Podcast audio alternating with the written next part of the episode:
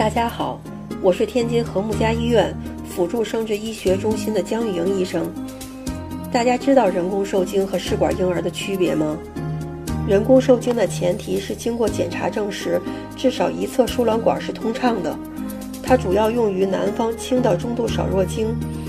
女方宫颈因素、双方性功能障碍或生殖道畸形造成的性交障碍、排卵障碍、轻度子宫内膜异位症。而试管婴儿呢，主要用于双侧输卵管阻塞或缺如、严重的盆腔粘连，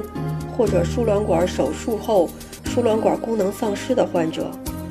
还有难治性排卵障碍，反复药物治疗无效，严重子宫内膜异位症，男方严重少弱肌精症，人工受精或试管婴儿的选择，应该在您双方检查完善后，由有经验的生殖专家决定，不应该是您主观的选择。